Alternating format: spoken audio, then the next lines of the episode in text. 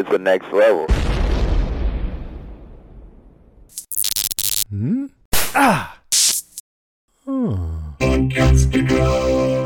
What happened to you people? You want us to take you back with us? Fine. But you want me to keep quiet? Then you need to tell me why I have to.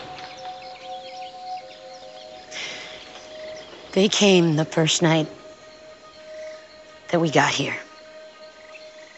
They took three of us. Nothing happened for two weeks. Then they came back and took nine more. They're smart. And they're animals. And they could be anywhere at any time. Now we're moving through the jungle. Their jungle. Just so that you could save your little hick friend over here. And if you think that one gun and one bullet is gonna stop them, think again. So shut your mouth. Keep moving. They took my son. They took a lot of things.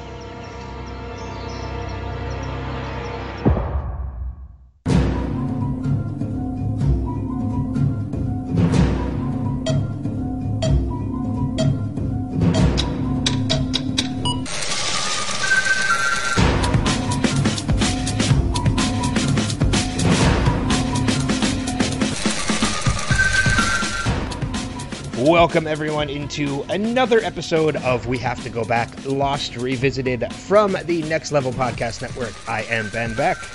And from the Podcastica Network, I am Kristen Howell. Uh, today we are covering season two, episode six, Abandoned. And we're getting into some really good stuff into season two right now. Yeah, this is one of those episodes.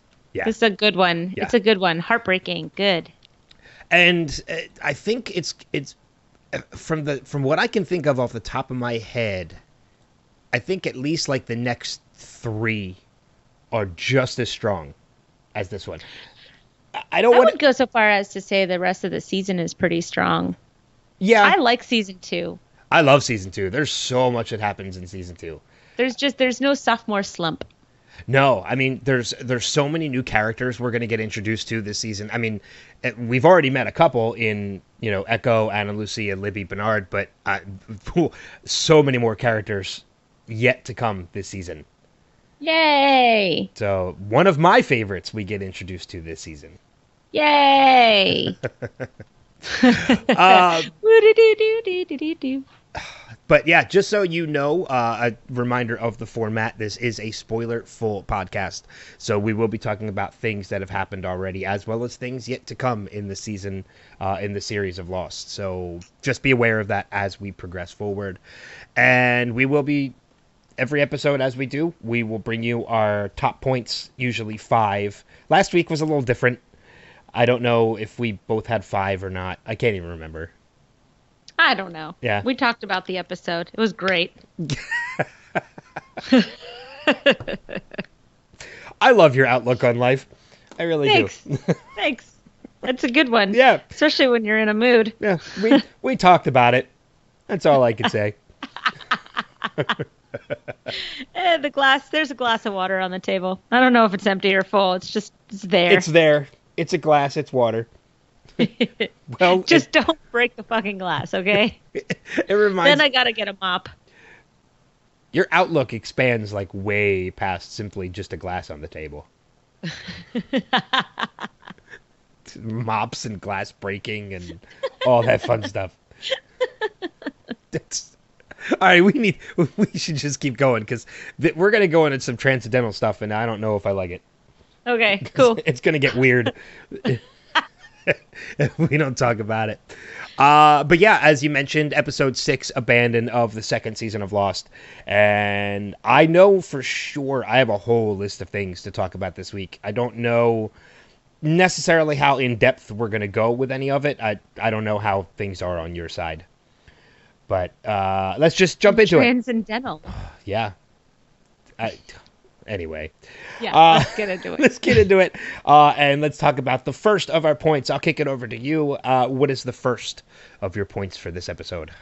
I just wanted to talk about the title, Abandoned.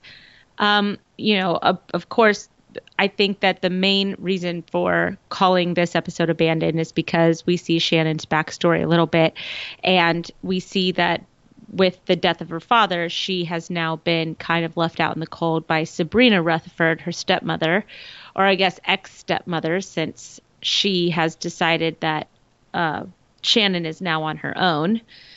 And so Shannon feels abandoned and lashes out, and it's probably where the beginning of the huge chip on her shoulder begins.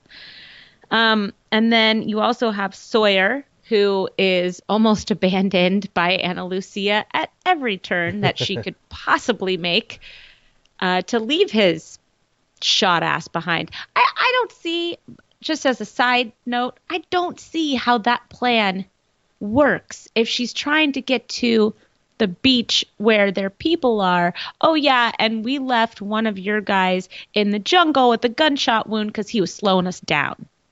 Um, it, you've kind of already touched on two points that I was going to talk about. Um, but but it's totally fine because I can go into more detail. Oh, I do was, yeah, I'm just listing them. Yeah. And then the last one, which will probably also be a point of yours, but was the which was the point that Charlie made to Locke God. that Claire wanted to abandon Aaron. So we've got a few different themes of abandonment throughout the episode. So I just wanted to just touch on them, list them out real quick. I know we're going to talk about them in depth later, but I like finding out why titles of episodes are the titles of the episodes. Yeah, and you know what's uh, it's I didn't even really put too much thought into that for some reason this episode. I usually do that too. And for some reason I just didn't do that this episode. I didn't think about why the episode was titled Abandoned, but I can definitely see it now in all the points that you made. I think I think more prominently than any of them though is most likely Shannon. Um Yeah. with you know with some side points but shannon not just being abandoned by her stepmother uh, in the flashback that we got of her but i think she also feels abandoned by Sayid because he doesn't believe her when it comes to walt her vision of walt Well, I think, see, I was trying to see if I could put that into this framework, but I just don't know that I believe uh, that not believe. I don't know that I agree with that only because Shannon has had an issue since the series began with people not believing in her. And I think Sayid, who she's come to be very close to, who has kind of reawakened her since Boone died, is now kind of acting like Boone in a little bit. You know, Boone Boone would say no, nobody believes you, nobody believes in you, nobody wants you around. You know, he was always lashing out at her that way because she acted like a princess. But Sayid you know, cared about her for who she was and saw her for who she was. And then they sleep together. And now he's saying that she's crazy or that she was dreaming or that he doesn't believe her. And I think that that's that self hatred that she feels about herself, anyways. And so she decides to leave before he leaves her, kind of like a preemptive thing. You know, when she says, I'm afraid that you're going to leave me because, you know, I'm not going to be as much. Uh, uh, I, I, I'm not who you think I am. You know, I, I just think that there's so many more layers to that, but that that's just my opinion. okay no i can i can see that um it, that was just my initial of, of kind of tying it together a little bit more Yeah, yeah, yeah, yeah. Um, but I want to use that as as my my first point for this too. Is Cool. that I want to talk a little bit about Shannon because uh, you know we've mentioned before about uh, you know about her being the princess and being kind of snobby and stuck up, and in this episode with the flashback, we are seeing a completely different Shannon than what we have known her to be at this point. Mm-hmm. And it's almost like she's coming around to be for, full circle. Yes, she did have money provided to her by her father. Her father gave her, you know, put money in her account that she, so she could pay her rent. But she was still in many ways kind of a grounded person. She if you look at the apartment that she was living in, she was sharing it with somebody else. It wasn't huge, so she wasn't living grandly like she, and even when it comes down to when she wants the money to go to New York um, and Boone gives her the money she doesn't take it. She doesn't want it. Money is not a driving force for her at this point in her life. I feel like it becomes that way and it's mainly because of her bitchy ass stepmother that that it happens Mm-hmm. Yeah, I agree. So I mean that, that's just the way I, I I took the situation is that I just don't think again we're seeing a completely different side of Shannon and I think it's not until her father's death and what she goes through because of it she becomes the what the the Shannon that we've learned her to become. It's just so sad to see how money. It, this is always the case too. The kid never cares about the money. It's always the spouse, and I, and I'm not saying that all step parents are like this. I I've had you know a, a wonderful experience with step parents. Uh, so I, I'm not I'm not you know saying that that's just how it is. But in a lot of cases, that's exactly how it is. You know, she Sabrina feels threatened by Shannon. I'm sure there was a will, by the way. Well, I, That- I I'm, I'm sorry I don't mean to cut in but Sure. I I don't necessarily believe there was a will. I believe that Sabrina manipulated her father to the point where he to make him believe that there wasn't one. Because if there was a will, it would reveal itself. They'd Not always- really. Um My grandfather had a will, and my grandmother uh, misplaced it, quote unquote. And none of my grandfather's kids got anything from, or like my parents, my aunts, and my uncles got anything from my grandfather. And that was like his fourth wife. okay. All right. and I- and everybody knows that there was a will. He was that man that had a will, but all of a sudden there wasn't a will. Okay. I mean, I can I can see how wills can be contested to the point where and I'm not saying uh, you're wrong. I'm just saying from how I read the situation is that I I took her to be more manipulative than hiding the fact that there was a will. Hmm, that's so funny because I, t- I totally took it differently. I, I took it as there was money set aside for Shannon, and it was probably sizable considering that was his only daughter, and she just decided no. Well, I mean, you look at, you know, you you look at the reaction from the moment she found out. It was a the telephone call to Shannon to let her know about her father being in an accident was very cold. Like she didn't preempt her. Like, I, you know, I I have some bad news. She was just like, "Hey, your father's been in an accident. I'm on my way to the hospital."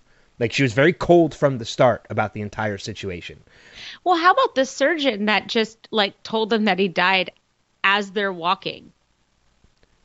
Uh, yeah, uh, yeah, that too. That was a that's a little weird. you go to a quiet room like that's what you do you go to a quiet room you don't you don't say walk with me oh by the way we tried everything we could and now he's dead it's like no mm-mm. Yeah, you don't do that with the family but I mean, but on the reverse of that too, the doctor was also the one that said, "Well, perhaps your daughter would like to come with us." Uh, you know, uh, not knowing what the situation was, so for for Sabrina to not even think to bring Shannon with her to see her own father, this this woman Sabrina has been pretty cold and heartless and disrespectful to Shannon much past this. Uh, Like, yeah i mean sabrina rutherford was my number three so i'll just move her to this point so we can just lump her in with this Okay. was like my number four but you know you they they they kind of set up because we've known that boone's mom has been a problem just you know by the way that the boone and shannon flashbacks have been so far throughout the series we know that there's this figure boone's mother right that seems to have all the money. She's really rich. Boone has all the money. And for some reason shannon has always been an afterthought and shannon's real angry about it. And in this episode we finally get to see what it was that actually happened. And we can see like you said that sabrina really does hate shannon.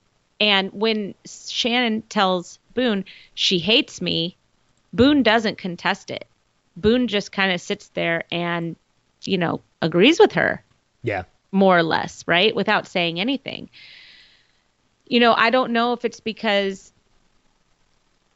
Adam Rutherford loved his daughter so much and Boone clearly loved Shannon so much and she was just threatened by both of the males in her life that loved this in her opinion probably stupid little girl so much that she felt that, you know, she was going to get cast to the side. Maybe she felt like she was going to get abandoned, right? I mean, who knows?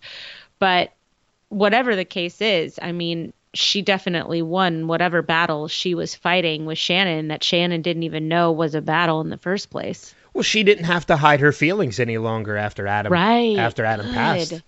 Yes. Yeah. That's true. Adam was the the driving force be, between her be, because causing her to kind of subdue how she felt about Shannon. She had to pretend to love Shannon because this is her husband's daughter. She had to act like she actually cared. But with Adam out of the picture, she went from like 60 to 0. Um, you know, she stopped on an instant because she no longer had to pretend. When she looked at her and said, "Well, maybe your dad just felt that you had to, you know, make your own way. You're on your own." I'm like, "Yeah, cuz that's what that's what every father says to their little girl that they've been Yeah. helping find their own way." Oh, Listen, Shannon, I'm happy to help you as much as you need up until the day I die. Then you're on your own, girlfriend. No. Yeah. Just no. No, because I mean, and you're exactly right. If if that was the case, like her father would have left her something. So you might be right. There might have been. it- There could actually be a will that Sabrina is just not letting see the light of day. Mhm. So, but I, I mean, that's. I guess that's up to. That's another one of those situations. It's just up to interpretation and how you read it. Because again, I, I initially saw it as if she was just manipulative enough to convince him to do a living trust over a will.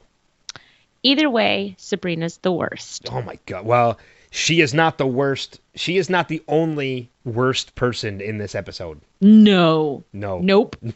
By far. Nope. Um, and in fact, I, I have I have you know Ana Lucia is a monster for one of them, and then directly under it is Sabrina Rutherford is the worst, and I'm like, huh. I've got two two people that I'm claiming to be the worst in Well, this episode. you know what? Then I'm just I'm going to use that as my next point because I have that as one too, and I actually have it written down. Ana Lucia is the worst.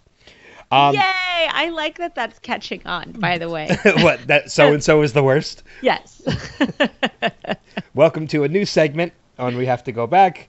Such and such is the worst. the worst. But I love the fact that we had one of our listeners actually type that out in in a message to us. I Yeah, can't I- remember who it was. I'm sorry. I apologize. But yeah, somebody typed that out in a message to us, Yeah, I like it. which was great. Um, but one of the things I found very interesting, talking about like Ana Lucia and how horrible of a person she is, um, like knowing what's coming to her in a couple episodes, I'm like, yeah, you kind of deserve this. But Yeah. uh, but and it's horrible to say that about anybody, but it's a fake character. I'm not wishing that on somebody real. Um, I wish and I wish Michelle Rodriguez many years. Um, but one one of the things, sorry, that I noticed about a particular situation when it comes down to it. Uh, you know, there's that moment when Sawyer literally just collapses because the infection is getting bad. He can't carry on on by himself anymore. And Ana Lucia, as you mentioned earlier, is just ready to dump him. Like she's ready to say, "Nope, we're going to carry on. We're going to leave him behind. He's dead already. Like let's just move on." And as as much as Ana Lucia has been trying to step into a leadership role with these people, she's been with these guys for over 40 days and she's been trying and trying and trying to step up as a leader. Isn't it funny how quickly those people listen to Michael, who they literally just met when it comes to like he says "Eh, mr Eko will you help me build a stretcher? Bernard i need five sticks. Okay. They all instantly agree we're going to help michael. Anna i don't we don't care what Ana Lucia thinks Yeah, you know, that's I, I'm glad that you brought that up because that just made me think about the fact that Michael and Sawyer are very open about how they feel about each other.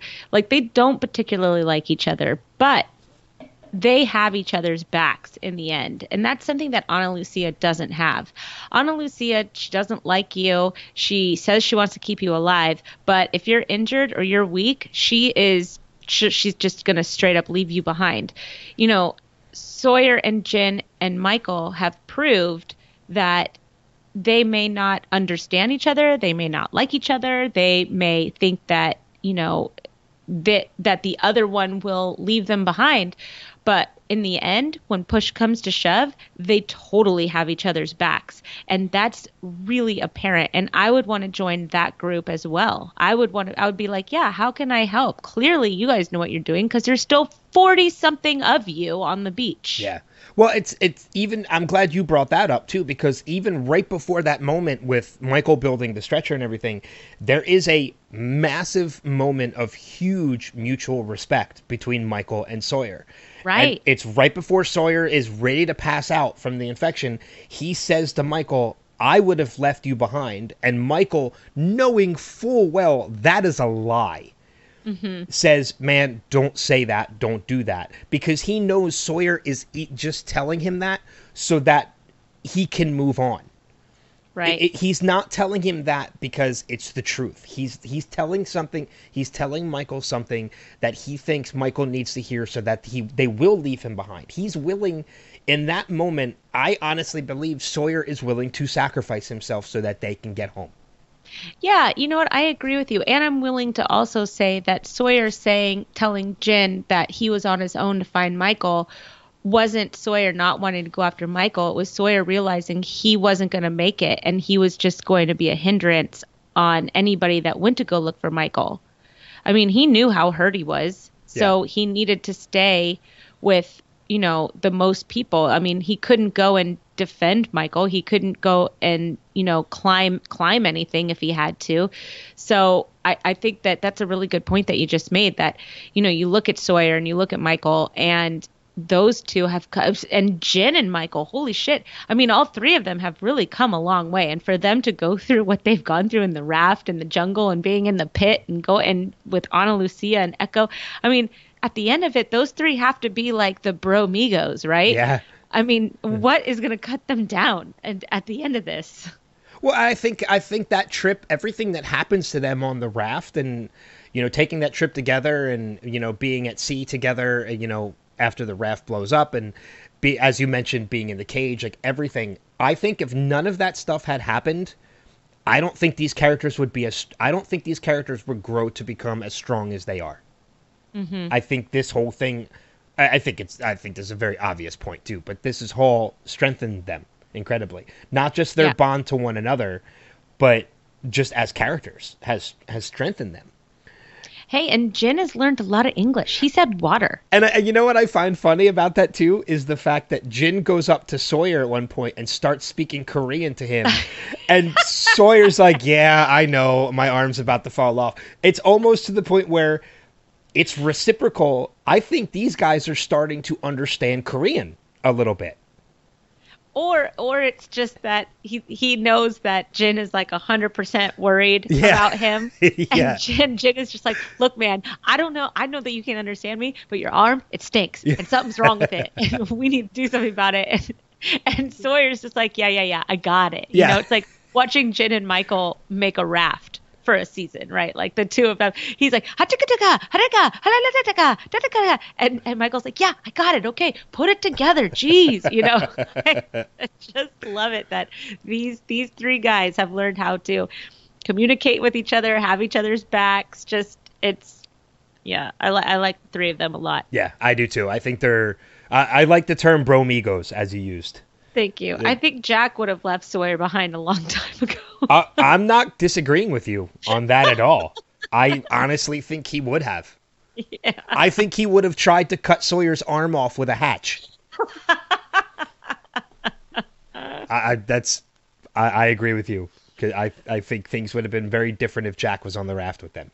I would have liked to have seen Rick Grimes played by by uh, Matthew Fox. I don't know why. All of a sudden, I just like when you say cut off his arm, I'm like, I wonder what, how Matthew Fox would have played Rick Grimes. Could you imagine Andrew Lincoln playing Jack Shephard? Oh, Oh, He wouldn't be sell. He wouldn't be screaming Car- uh, Carl, Walt, I screaming at some kid that's on there. Wouldn't matter. That was a horrible Andrew Lincoln Rick Grimes impression too. I'm sorry.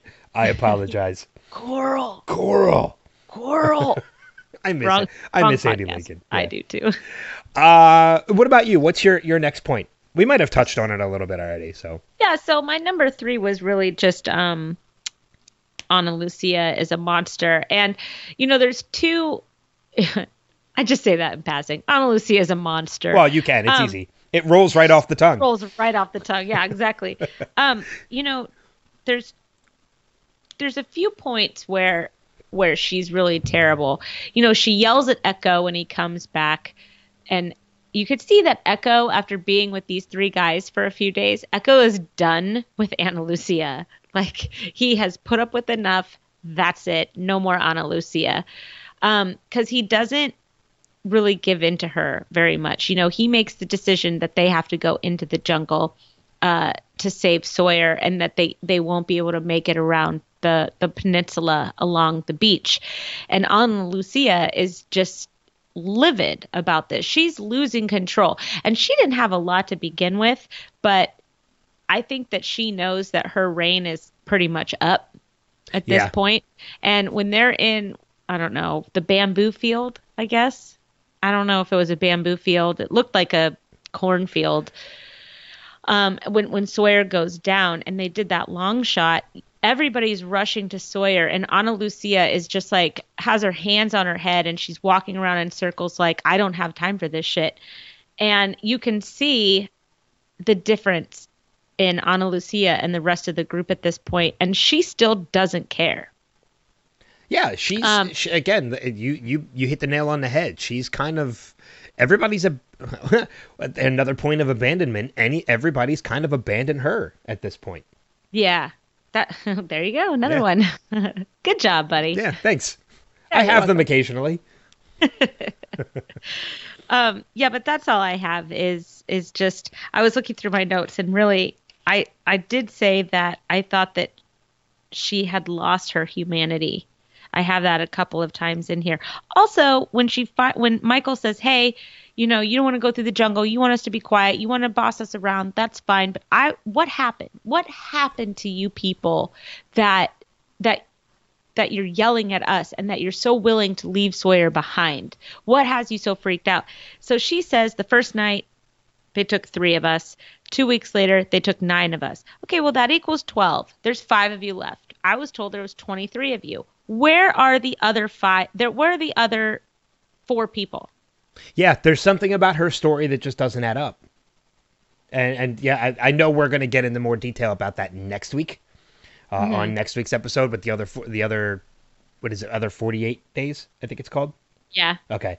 Um but yeah, and, but one and one of the other things too, and this isn't one of my one of my points, but I, I wanted to bring this up, is you know when it comes to that whole conversation about you know they took three of us, then they took nine of us, she tends she leads into that. And first off, I was very surprised she was as open with Michael as she was, because she's been kind of not as revealing about everything with them. She hasn't been as open with them as she has Yeah, in that moment. She's done everything she can except say that's classified. Yeah, pretty much. Um, you're on a need to know basis, and you don't need to know. You don't need to know. I love that line anytime I hear it in a movie. It's so ridiculous, but I love it. Um, but she says at the end of that, you know, she turns to Michael and she's like, they're smart and they're animals.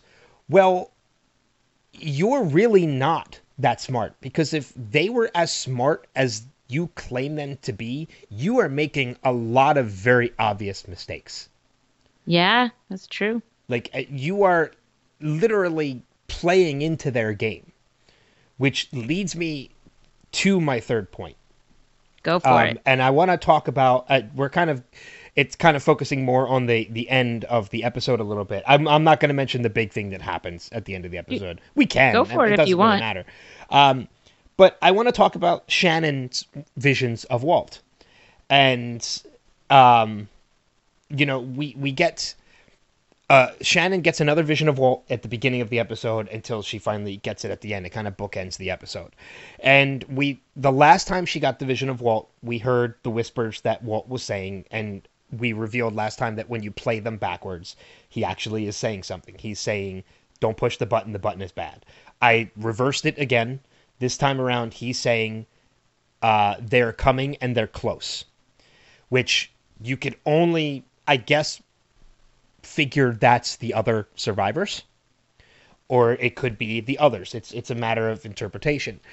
But this is the a second show. Uh, funny i actually found a way to compare this to walking dead in that uh, this is the second show that we're watching currently that have that has whispers. Because there are there are currently whispers in the walking dead. Um, but I, I want to tie this into my whole point about Ana Lucia not being as smart as the others, claiming they're smart, but yet you're stupid. I have a theory, and I want to know what your opinion is on this. I love theories, so shoot. We by the end of the episode, we have that whole uh, the whole moment of and it's heartbreaking of Sayid saying, you know, I'm never going to leave you, and then in moments later, it's her that leaves him, unagainst, not against, I mean, against her will, she leaves him, obviously, but, and this is a spoiler, obviously, because we don't, it's not revealed what happens to Shannon, but we know, unfortunately, what happens. So there's that heartbreaking moment of that happening, and then there is the moment of right before that happens they both see Walt. And I think that is because Sayid has admitted that he believes her, which maybe allows him to see Walt. Uh, that's a little confusing on that part because it's something that's never addressed again. And it's never kind of exactly revealed why she was able to see Walt in visions. Because, again, they never really explore Walt. This is probably, I think this is probably close to the end of Walt's story I think we only see him one more time this season. I, I could be mistaken on that. I'm not sure. Yeah, I don't. I think we see him again at the end of the season, and then he's kind of written off the series. Oh yeah, well, at least he's written off in a good way. A good way, yeah. Uh, mm-hmm. and and then we do see him one more time before the series ends, and it's mm-hmm. not until the, I think the uh, the fifth season. I think mm-hmm. we see him one yeah. more time. Um, but again, I'm kind of. He's a grown up. He is. God, he is. He's practically a grown man at that point. But mm-hmm. it's amazing what puberty does. Uh, but uh, I, Coral. Here's here here's my theory. Ana Lucia mentions in her whole speech that if you think one gun with one bullet is going to stop them, you're crazy. And we find out what happens to that one bullet in that one gun. I know. My theory is this right before that moment happens, the tailies hear the whispers, which causes them to run forward. Shannon and Sayid hear the whispers as well, which causes Shannon to run forward. Is there any chance that you, you think the others purposely set that up? They led 100%. them. Okay. I had the same thought. They led them to each other. Yeah. Okay, that was my theory as well. Is that it was it, the the whispers led them led these two groups to each other, knowing full well there would be there would be conflict. Yes. Okay. I will 100% agree with that. Okay. Mm-hmm. That was my theory. That was my my next point. And again, it leads to, you know, to the fate of Shannon, which is rather unfortunate. Yeah, so. um, I would, I would definitely agree that that that was orchestrated. It, in fact, earlier in the episode when Shannon and Sayid were walking through the same little, I don't know, corn patch. I don't know. Was it a bamboo forest? It looked like a corn a cornfield, but they were walking through the same cornfield. So my guess is that they had narrowly missed each other in that field. Do you, do you think they were that close? I mean, because uh, I think there are other areas of that island that are just similar. I think that it was a foreshadow that they were going to collide because those scenes were right next to each other. Um, so it showed uh, Sawyer collapsing and everybody helping him. and Ana Lucia wanting to be quiet and panicking that they had to go. She probably heard rustles or something like that, I'm sure. And then Sawyer and Sh- or Sayid and Shannon. There's too many S names this episode. Shannon and Sayid. And Cindy. stop it. Although Cindy's a, a C, but still. You stop it. I'm already confused. Sorry. okay. But then right after that scene, it goes directly to Shannon and Sayid, who are in a very similar looking uh, background. Okay. So whether they were in the same one or not, I think that that was kind of an environmental foreshadowing that these two groups were going to merge together at some point. Okay. All right, I could see that. I just I didn't really take it as that way only because I just figured there were just similar areas on the island. And especially because when we see Sayid and Shannon uh having their moment, it's raining and it, the weather was different where the tailies were when they decided to run. Right. No, I I totally get that only because I remember thinking they don't meet in this corn patch. I, I know that they don't meet in this corn patch because it was raining. Yeah. I remember it was raining when Shannon was shot. Where's the rain? So, you know, but I always assume that I'm I'm remembering everything incorrectly, which makes life really fun. Everything's a surprise all the time. Ugh. um so what about you? What's your um your your second your number 2? Um, so my number two was Charlie is a micromanager. Okay, my number two is Charlie as well. So I'll I'll let you go, and then I'll touch on mine after you're done. So I love the way that they set up this entire C story. I wouldn't call it a B story. It was definitely the C story of of of the uh, of the episode. So Charlie has taken it upon himself to be the father of Aaron because he feels now we finally get the answer. It's not because he feels any love towards Claire that they're a family unit like Claire seems to think. It's because he thinks that Claire cannot be a mother, which was Claire's biggest fear to begin with, which is why she wanted to get rid of Aaron when she was pregnant with him, which is why she was on the plane in the first place, is because she didn't think that she could be a mom. She's proving that she could be a mom. She gave birth to this baby in the middle of the jungle. She fought for this baby when she thought when when the French woman took the baby. She was she had she was still healing from stitches and she was ready to go charging off in the jungle. She has proved more than once that she is a mother. And yet Charlie is is basically believing her initial fear about herself and he's acting on it every day and making her feel terrible about herself. Then you know, Locke kind of just teaches uh Claire how to swaddle Aaron and she gets to learn something about her baby and he doesn't demean her. He doesn't insult her. He just kind of talks to her like she's a a mom, you know? I mean, mom and then she gets to say, "Hey, do you want to hold him?" And I'm sure that Locke knows how to hold a baby, but she he lets her teach him how to hold her child, which I think was incredible. I love these two. I think that they have some really touching moments together.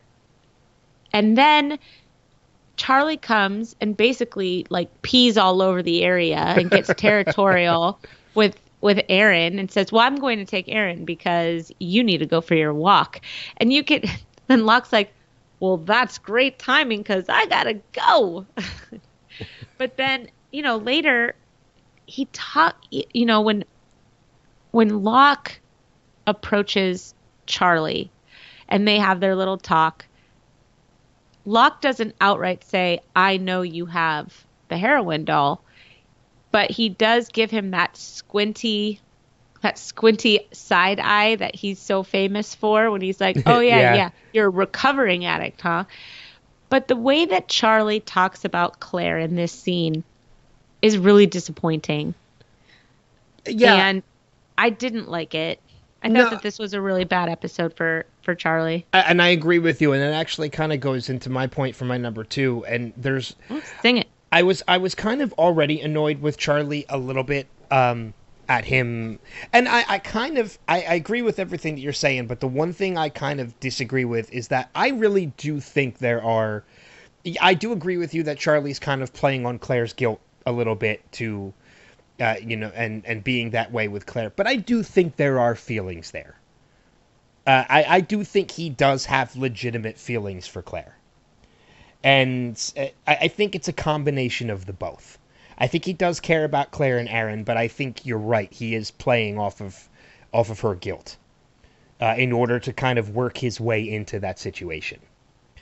Uh, but which is despicable. It is. I, am again. I, I, had a problem with Charlie last week, and I have a problem Charlie with with Charlie this week too. And the line that really did it for me is in that conversation that he is having with Locke. Charlie says to Locke, "She's got a lot to learn about being a mom." Ugh. Who the hell are you? You're not a parent at all. Like, You're a junkie. Ex- like yeah, exactly. So that can't that that before this plane crash he could couldn't even take, take, care of himself. Care of yourself. Yeah. Yeah. So who are you to say that she can't take care of Aaron and she doesn't know what it's like to be a mom? She is a mom. So like and that that was a really great I mean, I'm so thankful. I know things turn around with my feelings for Charlie, but yeah, this is a real between last week and this week. This is a real downtime for Charlie. I, I'm really not a fan of this version of Charlie, and thankfully, it does turn around in the future. And Charlie is one of those characters that I absolutely adore in this series, and mm-hmm. is probably one of the saddest moments of the series for me when we find out what happens to Charlie. Um, I, I, I literally have taken screen captures of that moment and made it my Facebook cover photo, and people were like, "Why? Why would you do that?" I mean, the the not Penny's boat. I've had that as my my Facebook cover photo, and people were like, "Why? Why? Why would you even do that?" yeah, that's that's a weird one, dude. Yeah, I, I, am with your friends on this one. um, but I also think going into a little bit more of the the Locke and the side eye, which I love that you mentioned, squinty uh, side, the eye. squinty side eye. Yeah. I I think he's kind of giving Charlie an out in that moment, in that he's waiting to see if Charlie will admit to him that he has it. And and it, it's not until later that when he realizes he's hiding it like he already knows that he's hiding it, but I think in that moment he's kind of giving Charlie the benefit of the doubt to tell him, waiting to see what his reaction is going to be. Uh, before he just flat out calls him on it that I know it. That's just my opinion. Okay. So. Yeah, I don't know. Sure. All right. Uh, but yeah, so my number two tied into to your number two what yeah. what is your number one for the episode? We've already talked about it a little bit, but it's just Shannon getting shot by Ana Lucia. Stupid bitch that she is. All right. It was a heartbreaking moment. That was just um it's if you're a Lost fan and you've seen the series, you know that that is one of those iconic moments. It's a live together, die alone moment. It's a not Penny's boat moment. Um, it's a when Charlie says, "Where are we?" Right? Shannon getting shot and dying in Sayid's arms as Ana Lucia and everybody else watches on. And then when you find out that this ties into a lot of Ana Lucia's backstory, this yeah. particular moment, it it doubles down on the tragic circumstances that this is. And it really makes you hate the others when you see that, like you said earlier, it seems it's been orchestrated, this moment.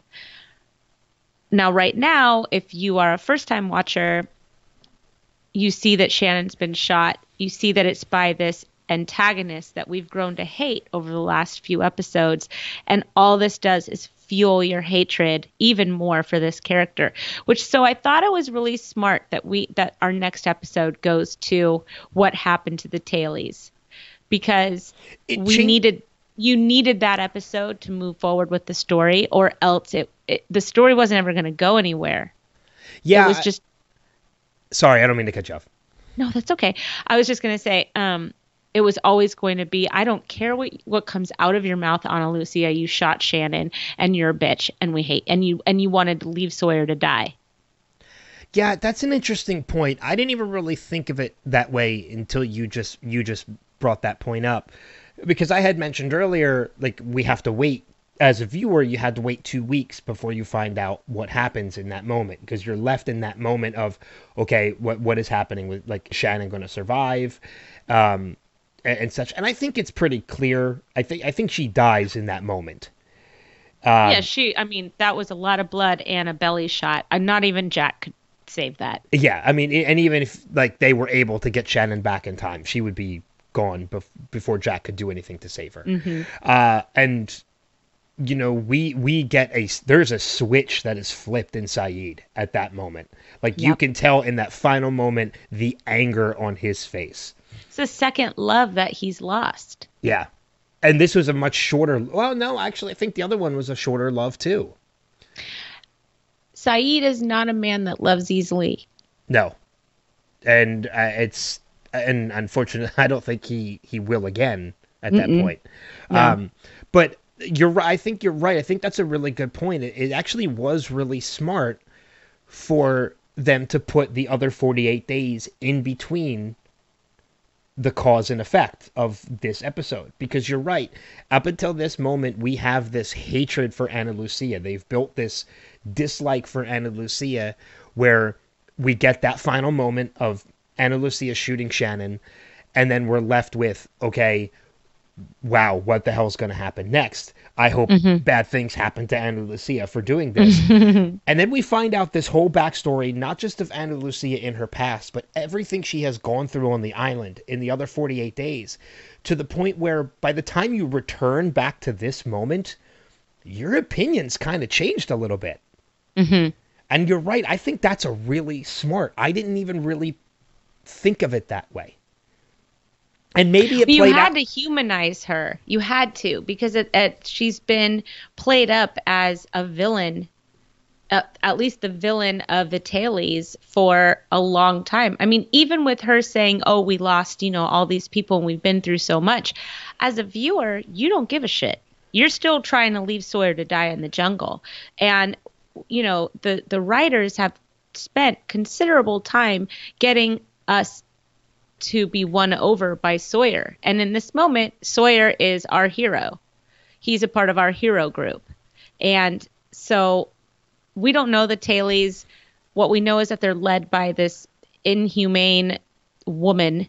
And now she's shot Shannon, who has had her own redemptive arc, who has finally found her her happiness on this island.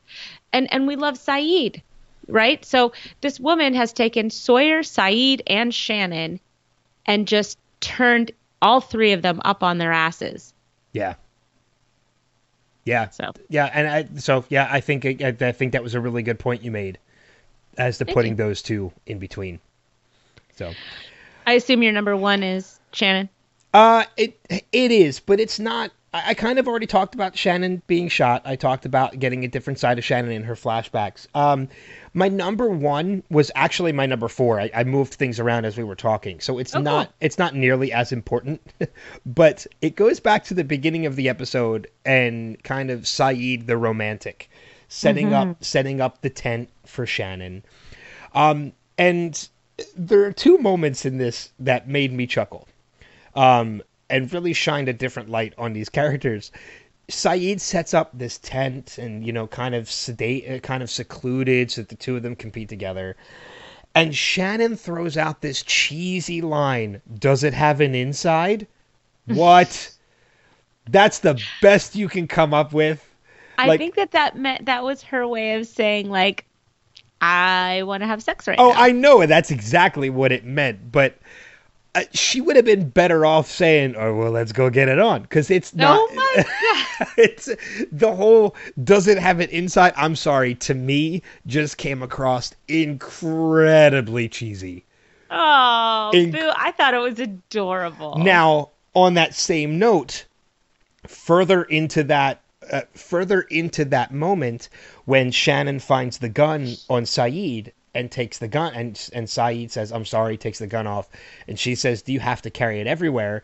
He says, "I only carry it because I have someone to protect." Uh, I'd I'd sleep with Sayid in that moment. Yeah. Like that's a smooth motherfucker right there. Pardon my language.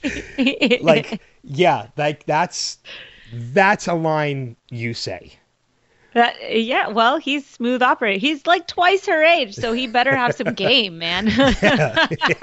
exactly.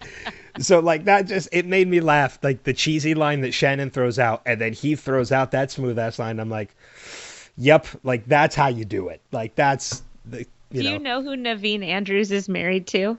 Uh, I don't actually. Barbara Hershey. I don't know who that is.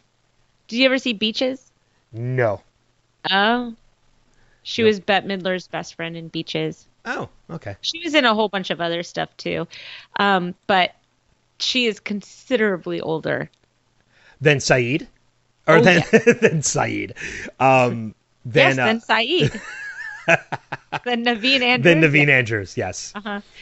So it's interesting because I remember I was looking him up at some point in I think like my second watch of the show because I wanted to know what he was doing. There's a picture of him and Barbara Hershey, and I'm like, what is happening here? Because you know you think of Naveen Andrews with Shannon with Maggie Grace. You're like, no, those two, those two obviously go better together. And then you see him with this like much older woman, and then you learn that he's actually a little older, and yeah, he was like twice her age. I, well, I- just looked her up. She, yeah, he's fifty. She's seventy-one. Yeah. Um, and they are no longer together. They have not been together for about a decade.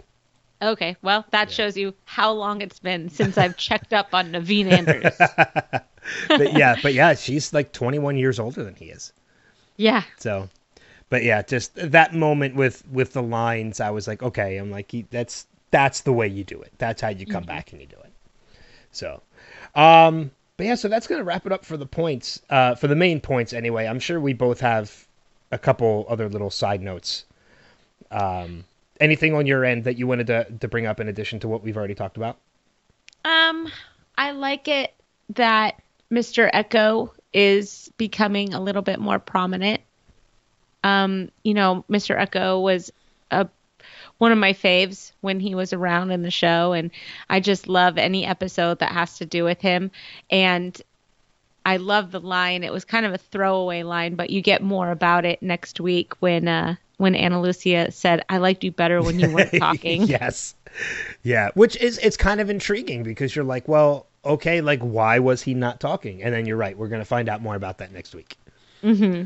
And I, I liked, loved when Sawyer told Libby, "Why don't you talk to my shoulder and see if it feels better?"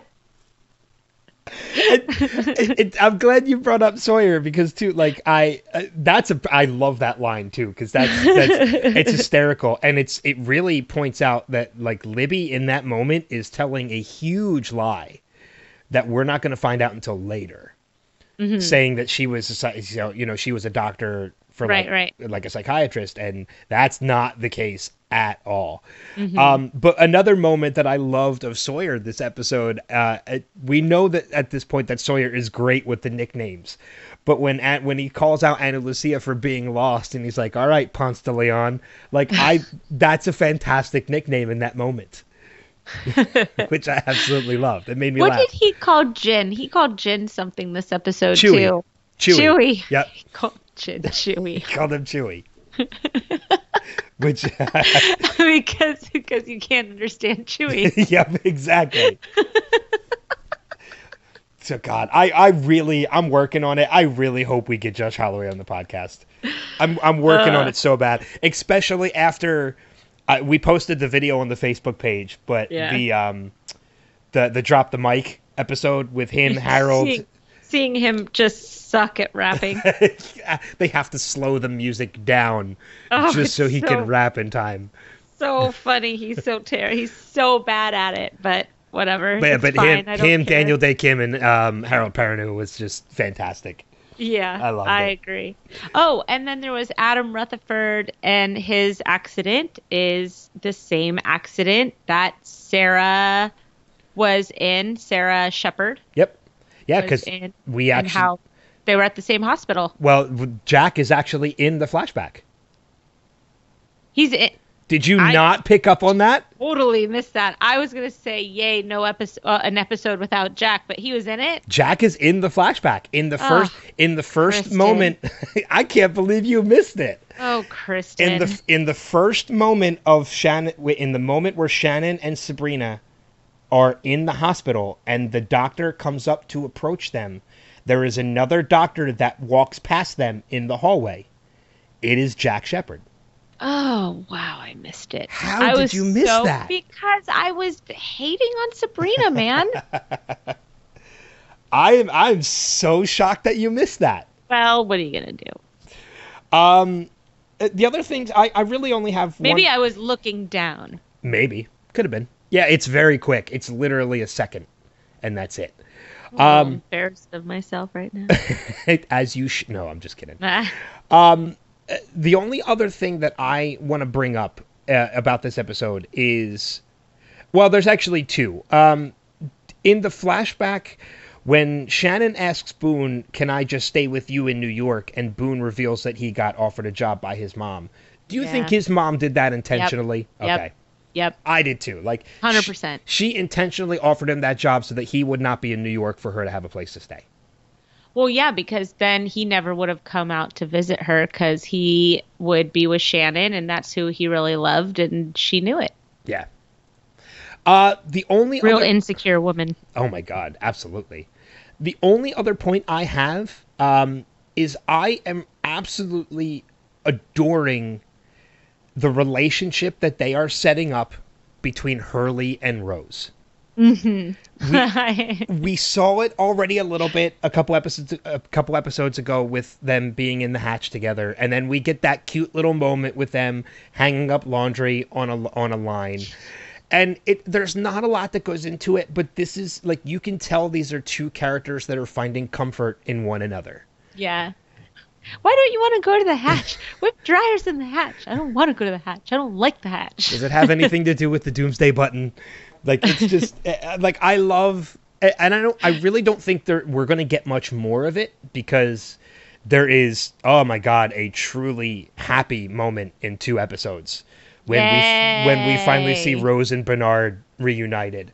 Yay! Uh, but it's it's just nice that with Rose being uh, kind of on her own without Bernard and Hurley kind of being I guess a little secluded too because Charlie's been spending a lot of time with with Claire that these two characters even if short, for a short period of time have kind of found a comfort in one another and it's it's just been so nice to watch. I agree. I agree. Um, I like the nice moments inside of all the tragedy. Yeah. And Hurley is usually a good point with them. He's in a lot of them. Well, because he's Hurley. He. Everybody, everybody loves Hugo. Everybody loves Hurley or Hugo. Uh, any other Oh. points? Uh, just one more. Uh, I don't know if you caught the Dave Matthews Band song "Wasting Time." I did. I thought that was great. I, it really set the tone of the kind of like the time period because I don't know there there was a time in high school where I listened to two bands exclusively and it was Phish and Dave Matthews Band. if that tells you anything about me. Um, uh, Kristen, I have seen Dave uh, 27 times. yeah, that's too many. I've seen them like 3. It's- that was enough. It's not too many. It's a different show every time. Yeah, that's like Phish. It's the same. It's the same songs, just in a different order. And I'm going to completely ignore the fact that you just said Phish is better. Phish is better. No, they're not. Hmm. Anybody want to be a new host for a Lost podcast? Ha ha. I know. I'm just kidding. You would miss me inside of 10 minutes. Um, you would get rid of me before I ever got rid of you. No, never. never, never. You're my buddy. You too. Uh, yeah, I think that's all I have. Yeah, me as well. Um, so before we get into feedback, we only have two episodes left of Manifest. Uh, so you get this week and next week left of Manifest minutes. Hopefully, a return of the series. I think the series is still on the bubble right now as to whether or not it's going to get a renewal. Hopefully, It'll get renewed. I, I hope so. I, I really do because this week uh, I was really into it. I'm not gonna lie. Uh, yeah, I really liked it. I, you know, I think Michaela was real stupid in this episode. In what way?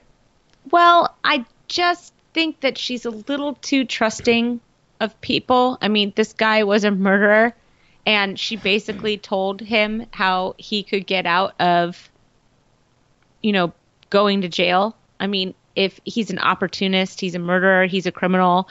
Um, I, I just the, the the whole thing just reeked to me.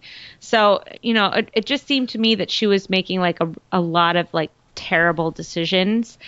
Um, I have a feeling we're we're going to learn some not so great stuff about Zeke. Um, I, I do too, and I think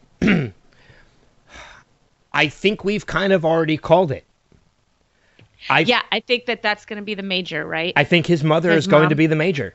Mm-hmm. Yeah, I, and I think I think that's exactly what it's going to be because we we know that you know when the episode ends, he's ringing the doorbell to his mother's house. It's a nice house. It's a nice house in New York City. Um, uh, he's been very um, uh, withholding as to who he is. Like they don't even know his last name, and we see Jared kind of go off on his own by the end of, of finding out how. By yeah, but why were the cops there so quickly? I, I don't know. They Who's watching that house? That's you know ooh, that's another good point. Didn't even think about that. The fact that that's somebody who's high up, so people are, are watching that house. But I think I think we've kind of already called it. I think Zeke's mom is going to be the major. So I was expecting uh, Griffin not to have the blood marker and for him to just be lying through his teeth. But were, were been, you expecting that to happen? But has it been revealed that he has it? Yeah, Saanvi okay. said Saanvi said that she had the blood work and that he has the same marker. She's in a dark place right now. Holy cow. Yeah. And you know what's funny too is when we were talking last week about like him being in the in the car for like 80 plus hours, um it never crossed my mind that he was one of them. That thought never crossed my mind that he disappeared for that 80 hours. I don't know why it didn't. But I think it, it I said that last week, didn't I? No. I I don't remember if you did or not. If you did, I apologize, and I just no, I. Of... I don't know. Maybe I did. I maybe I didn't. Um, I I thought that that was interesting that Saanvi did the fast math and that he was gone for 82 hours and eight minutes. Yeah, which makes me wonder. We know how the numbers play in for Michaela and the other survivors. It now ties into Griffin. Um, does it play into Zeke at all? Like, are those numbers hidden in his story anywhere? Because we haven't seen him yet if they are. He was gone for a little over a year. Yeah. But I, I don't know where the 828 would play into that. Maybe his sister died August 28th. Ooh, I'm going to have to go back and find out. I don't know. I'm just spitballing. Uh, you could be right. I, I don't Maybe remember. he was born 828. Maybe his birthday, yeah, is August 28th. Or he was born at 828 in the morning or the after. I don't know. On 828. That's what I said. August in the 20. year 828. Yeah. Then he's God. He's really I'm old. just kidding. He's really He looks old. great. Exactly. Um, you brought up a point last week about the van not looking like an armored car that they mentioned. Yep. I noticed that again, like this week. Like, okay, it, it's not an armored car for one. It says electronics on it. But then we got the answer on it.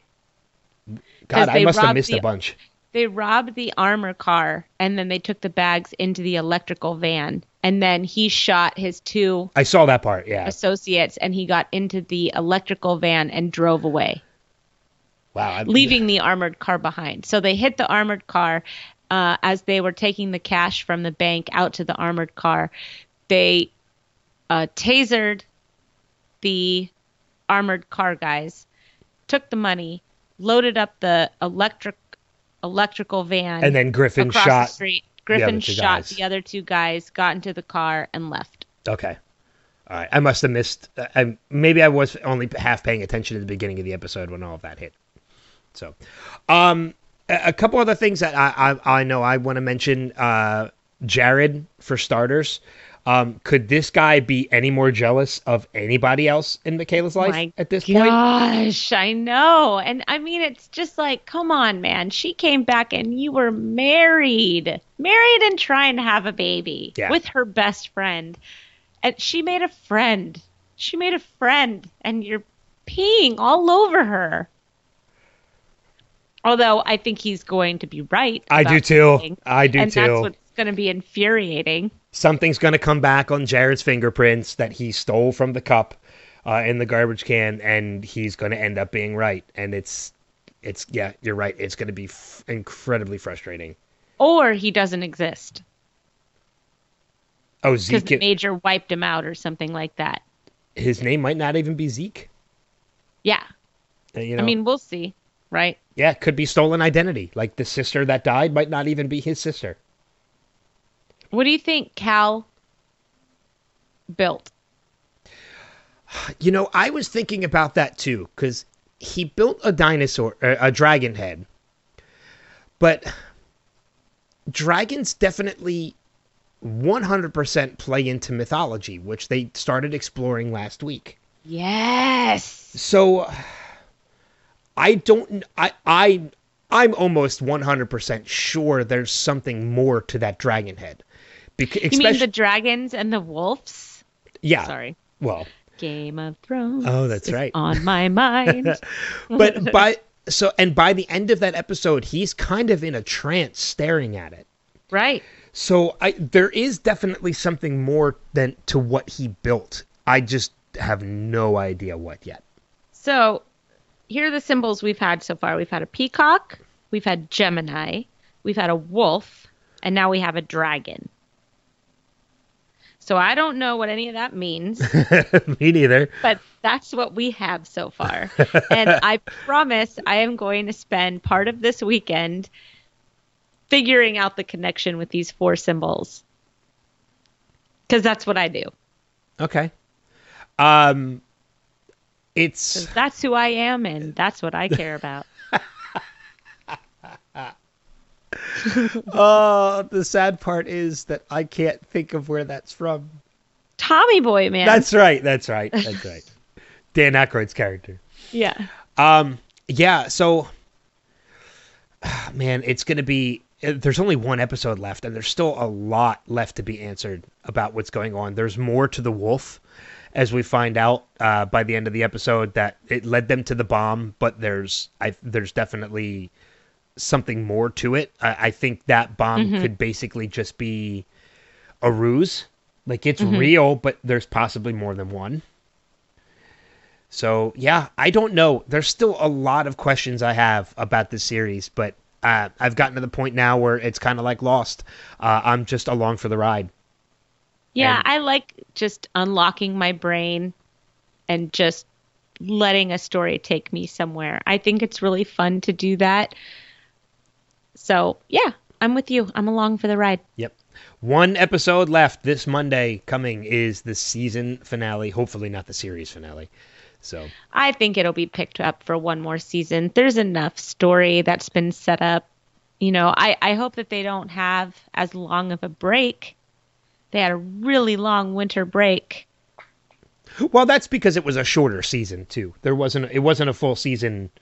Um, in that it wasn't 22 episodes, it was only 16. So uh, they took a longer break so that they could stretch it out. But uh, it, if we get it again, it's probably not going to be back until September. So, which is fine as long as we get more of it because I'm, you know, I'm really into it. I'm Me I'm- too. I'm, I'm really into it. And surprisingly, I didn't have one problem with Grace this week.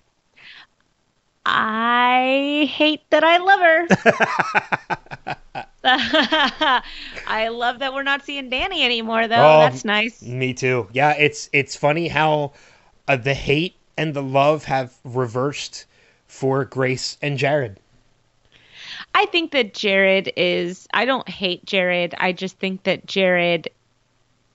Jared's marriage has gone in the pooper, and Yeah. he'd like for it not to be for nothing. I think that he does love Michaela. I think Michaela does love him. I think that they are going to find their way back to each other, but you know, for right now, that's it's just timing. I don't know. I don't know if they're going to find their way back to each other. I can actually see us losing Jared by the end of the season. Did I call him Jake? If you did, I didn't pick up on it. Okay, good. Yeah. I wrote down Jake. Oh no, I think you said Jared. It is No, it is Jared. Yeah. I I just was hoping that I didn't say Jake. Um, yeah, I I hope we don't. I hope we don't lose Jared, but we might. I, I could I could see it. I'm surprised that Jared and Grace are still alive, considering they know about the callings and people keep dying that know about the callings. True. Well, I, I think I'm gonna I'm gonna go out on a limb here, and I'm gonna make a predict prediction for next week. A prediction. A pr- it is a prediction. Prediction. um, I think we're gonna lose Jared, and I think it's gonna be at the hands of Zeke. no. Yeah. It's a prediction. I hope I'm wrong. But I hope you're wrong too. yeah, I, I hope I'm wrong, but I think uh, I can kind of foresee that happening. So, but we'll see. We'll I'm going to predict that Danny dies. Danny, I don't even think Danny's in the episode next week. Well, that'll really ensure that he never comes back. It'll just be in passing. They'll just be talking like, "Oh, Grace will get a text message. Oh, by the way, Danny died. Anyway, what's wrong with Cal?" That would be okay. It's sad to say, but that would be okay. okay, yeah, I'm, I'm with you on that. Uh, all right, let's jump into some listener feedback. And this week we do have uh, feedback from our friends Dez and Steve. Uh, Dez actually sent us a. Um, I should have had it pulled up before we started talking about it, but uh, he actually sent us two. He sent us a voicemail, and he doesn't list what it's for. It's not. I don't know if it's for Manifest or if it's for Lost. I think it's for Lost. Uh, because he left us a note about Manifest, I believe. Uh, yeah. You want me to read it? Yeah, if you have it pulled up, why don't you read that I while do. I'm okay. Uh, so Des, uh, Des Combs talks about Manifest, and he says, "Great episode. More sure than ever, Grace is about to die. I'm so glad we're a family again. Cue the funeral death march. really starting to dislike Jared too. Waiting for Zakayla to happen. Oh, that was cute, Des. He could show her how to trim eyebrows. Oh, totally. I. Yep. The one part I didn't like, which I know you're going to mention, that fucking wolf. Come on. That made Rick's carnival deer look like a masterpiece of CGI. That's Then- a good point. then should have gone with glowing eyes and shadows if they couldn't have just done it better. Can't wait till next week's episode. And then Ben thumbs down. I did. You thumbs downed that. Oh no, Des Combs he thumbs downed it. Oh, thank you. I was gonna say I, I didn't thumbs didn't- down it. I guess he didn't like the episode. Um, uh, you know what? He's got a good point about that wolf. The CGI is kind of bad, um, but it's not nearly as bad as uh, Will Smith as the genie, and that's all I'm going to say about that. Um, There's a lot of people like that are hating on that poor man. uh, yeah, I um, I I don't, I don't like it. I don't like it one bit. I don't like it. no, sir, I don't like it. Uh, but yeah, so let's um on top of that follow that up, and we got a voicemail from him on the episode of Lost, and he does say, "I forgot to mention, could they make Ana Lucia any less likable?" Uh, which we kind of talked about a little bit as well. Uh, at this point, no. Yeah, she's hit rock bottom. Yep, and we'll find out more about that next week. But let's uh let's go ahead and play that voicemail from Dez. Hey Kristen, hey Ben, this is Dez calling about the episode of Lost titled Abandon. Um, this is a solid episode. It's not my favorite episode. Uh, the on island parts are really good. They lead into my one of my favorite episodes. Uh, but Shannon, who I like Shannon, but the backstory episodes, the backstory part of this episode wasn't that great. Uh, it kind of just seems like they're just trying to wrap up her story real quick and try to make you feel a little bit more empathetic towards her, which is fine, but it just done really quick and all. And her mother, you know, she might as well have just changed Shannon's name to Cinderella. Um, and one last thing about Shannon, well, not the last thing, but close to it. Uh, Shannon and Sayid's love shack. Come on, they've only been on the island for 48 days. They've only been interested in each other for a very short fraction of that, and now they're shacking up. Whatever. I mean, obviously, Sayid has no clue of what Shannon did to her him on the uh, airport. uh, Sawyer, uh, Michael only cares about himself and his kid. Yep, that's the truth. If it doesn't inconvenience him too much, he'll help out. But it all comes down to him and Walt. And speaking of Walt, Ghost Walt, um, I never really understood for sure if the apparition that Shannon's seeing, if it's actually something that Walt is putting out there with his somewhat abilities, or if it's something the island's doing, like with the with the smoke monster or whatever, like the island is making it happen. But the weird thing is, if it was just, you know, actually Walt, was he just trying to be really polite until Sayid and Shannon got done and he left before showing up? Okay. And Charlie, back the fuck off. You're not the father. You know, leave Claire alone a little bit. Let her be a mother. Get over it. Okay. And I have to be honest, okay, Libby does have a much better bedside manner than Jack, who, if I'm not mistaken, we only saw in the flashback in this episode. Okay, well, I can't wait to hear what you guys have to say about this, and especially the next episode, about 48 days. Talk to you guys later. Bye. Oh, I love Dez. Hey, Dez saw Jack in the flashback. Yeah, yeah, I know. I, I I had to have been looking down to miss it. Cuz I remember thinking, "Oh yeah, Jack's you know, Jack's working on on Sarah right now." So, I don't know what happened, but I also like was way into the wicked stepmother uh storyline. So, Yeah. who knows? I probably had tunnel vision. I wonder how uh, Des how angry are you then at this point in the podcast because I think that we've pretty much disagreed on every point that you just said. I'll be interested to know uh, if you have thrown your podcast player right out the window. If it's his phone, I hope not.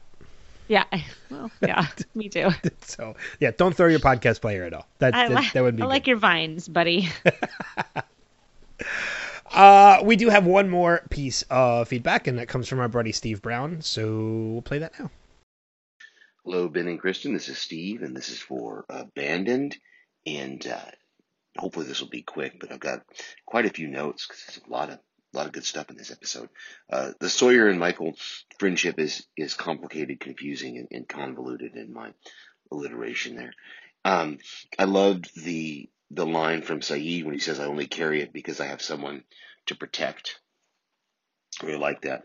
Uh, this is the only time really, if I remember correctly, that we see really a mistake, maybe not a mistake, but just a, a misstep by Sayid in his interaction with other people. He's normally so able to hold it together and just not believing her at the beginning. Um, but of course, he turns that around at the end, and we get the tragedy of that. Uh, because I, I remembered towards the end of the episode, watching it, rewatching it the first time, I, I suddenly remembered how this episode ends, and uh, you know, kind of got the feels a little bit there because it's just so tragic. Um, I loved the Claire Charlie Locke triangle kind of soap opera dynamic moment we get there because it gave it gave us a good breather for this episode that had this very intense uh, stuff going on, kind of like the Hurley Rose interaction. You know, both those things kind of are outside of the plot that, that everything else that's going on, but they kind of give us that moment of, of to take a breath during the episode. And did notice that Cindy, you know, is with them at the ravine when they're lifting up Sawyer, and so it must have been she was at the back and she was at the bottom. Maybe that's when uh, the others took her. And uh, the only bad thing is we now have to wait through. Uh, I mean, it's a good episode, the other 48 days, the next episode, but we have to wait through that episode before we get the resolution or partial resolution of what happens uh, at the end of this one. Talk to you later. I love Steve. Steve always sends us good, great voicemails every week too. I'm, I'm still confused on the whole Cindy thing, to be honest, because again, it's it's jumping way far ahead. But the next time we see Cindy, she's not with the others. I don't think. She's with the people at the temple. I don't know to tell you the truth. I I'm so sorry. I I completely have forgotten where where she is. Maybe I- she's with Goodwin. Well, Goodwin's dead. Exactly. well, Cindy's not dead. exactly. So uh, yeah, I don't know. Um, I'm actually looking at it now. Um, yeah, she, we don't see her again. She's abducted by the natives. She's not abducted by the others. Okay. So, well, you know what though? That brings up a really good point that I never really thought to consider. The people that we're seeing on the island in with the feet and the whispers are not the others. They're the natives. That that's right. You're right. You're very right. I'd never put that together until now. This show is so cool. We're with the people that we're seeing in the feet on the on the ground, like with the kids, like that we saw, and and such, are not we. In true form, we have only seen the others once, and that's with them on the boat. Well, and and um, Ethan. So we've only seen the others twice. All these other people and the whisperers are the natives. They're not the others. Crazy. Wow, I, that's like kind of blowing my mind a little bit right now. That I never put that together until now. That's fun. I love that. I love it that you get those little epiphanies along the way. It's Yeah. very fun. Yeah. Um. I usually, you know what? I usually do the how you can leave us feedback before the feedback, but that's okay. We'll do it now. Uh, we encourage you guys to leave us feedback as well, so we can listen to it and play it on the feedback and share, play it on the podcast and share it with all of you at the same time. And there are multiple ways that you can do that. First and foremost, you can find us on Facebook at facebook.com/slash Lost Revisited. We are on Instagram at Lost Revisited Pod. You can say that with a yawn. I'm so sorry. You can email us at lostrevisitedpod at gmail.com. and if you would like to leave a message, you can record yourself and send it to our email address, or you could messenger it to us, or you could DM us on Instagram. Instagram without the yawn. Uh, last but not least, we encourage you to check out all of the other great podcasts, both on the Podcastica Network and uh, the Next Level Podcast Network. Uh, Next Level, which is the network that I belong to, and Podcastica, which is the network that you belong to. And uh, you're getting closer and closer with with House Podcastica to finishing up your rewatch. And We just recorded Battle of the Bastards last night. so, how many more episodes do you have now until bef- before you're finished with the rewatch? Eight more. Eight more episodes. Okay. hmm So uh, yeah, I need to get I need to get on it. I, I I need to watch. I need to rewatch at least the last season before. Come along and ride on a fantastic voyage. I actually really like that song. I do too. Um, and uh, also on the Podcastica Network, uh, Jason and Karen are back full swing with Walking Dead cast as Walking Dead came back this past weekend. Jason sure is. Was Karen not on it? I haven't listened to it yet. No, he had a guest Oh, okay. this week. But yes, The Walking Dead is back. Strange Indeed is uh, back. And I am chugging along with House Podcastica. Uh, on your podcast, you have a new podcast that I actually kind of want to know about. So I think this is a good opportunity. Uh, what is the thoughts with T and B or whatever it's called? Uh, Thoughts with T and B is a podcast put together by my friends Tracy and Brittany, who uh, are roommates out in LA, and they are basically it's uh, pretty much just a podcast of them sharing experiences of you know. Uh, living at a living out in LA, being con goers, uh, meeting the celebrities that they've met, and um, just you know they they're just basically going along just sharing life experiences um you know dealing with you know depression and things like that so it's just every week is just a different life experience that they're covering and it's been it's That's been really good yeah Great. so and that yeah it's another one i encourage people to uh to check out See, we can highlight a new podcast every week Yeah. here at We Have to Go Back Lost Revisited. i'm very curious what listeners think we should cover when we're done with lost i mean we still got a long way to go So yeah, my friend Jill, she texted me the other day and she said, "Stop talking about what you're going to do next." Sorry. she said you are in season 2. Well, yeah, but it moves really fast. Like I can't believe we're already into season 2 Mm-hmm. So Yeah. all right. But she's right. We still have. It's and we love you, Jill, very it- very much. It's gonna be well over a year, if not two, before we're talking about the next show that we're gonna do. yeah. So, but I have a couple ideas. Cool. So, um, but yeah, I think that's going to wrap it up for this week's episode of the podcast. Next week, as we talked about, the other 48 days, which is pretty much a flashback episode, and it features, I think, just the tailies the entire time. I don't know if it, I think it wraps up maybe. As I, I think it wrap it ends with the same ending that Abandoned uh, ends with. Yeah, I think when it gets to like maybe like the last two minutes of the episode, Yes. they do the quick recap of all the stuff that we know already, and it Mm-hmm. ends with Ana Lucia shooting Shannon from the other direction. from yeah from the other side. Um, interesting note: I just noticed this. Uh, this episode aired back in 2005. It aired on my birthday in 2005. Very nice. The other 48 days did. So, Very nice. um, but yeah. So, any other final notes before we we wrap up? No, that's about it. Go watch Game of Thrones. Yeah, I, I agree with that because I need to do that. Even if you don't listen to House Podcast, go. Cut, pod, blah, ah. oh my gosh. What just happened? I don't know. I have no idea. I was going to say, even if you don't listen to House Podcastica, which you should, but even if you don't, watch Game of Thrones. Do it Yes, right now. agreed. Best show on television. Eh, It's the best show on television. it's in my top three. it's the best show on television. I'll say it one more time. No, I'm not going to. Valar Morghulis. It's in my top three. Uh, but that's gonna wrap it up for this week's show. Until next, guys.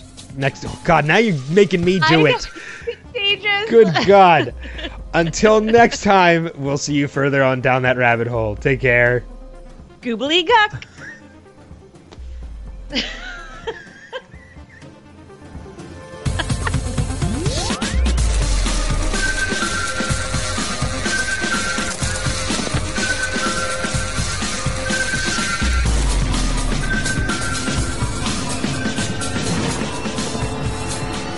We have to go back, Kate. We have to go back!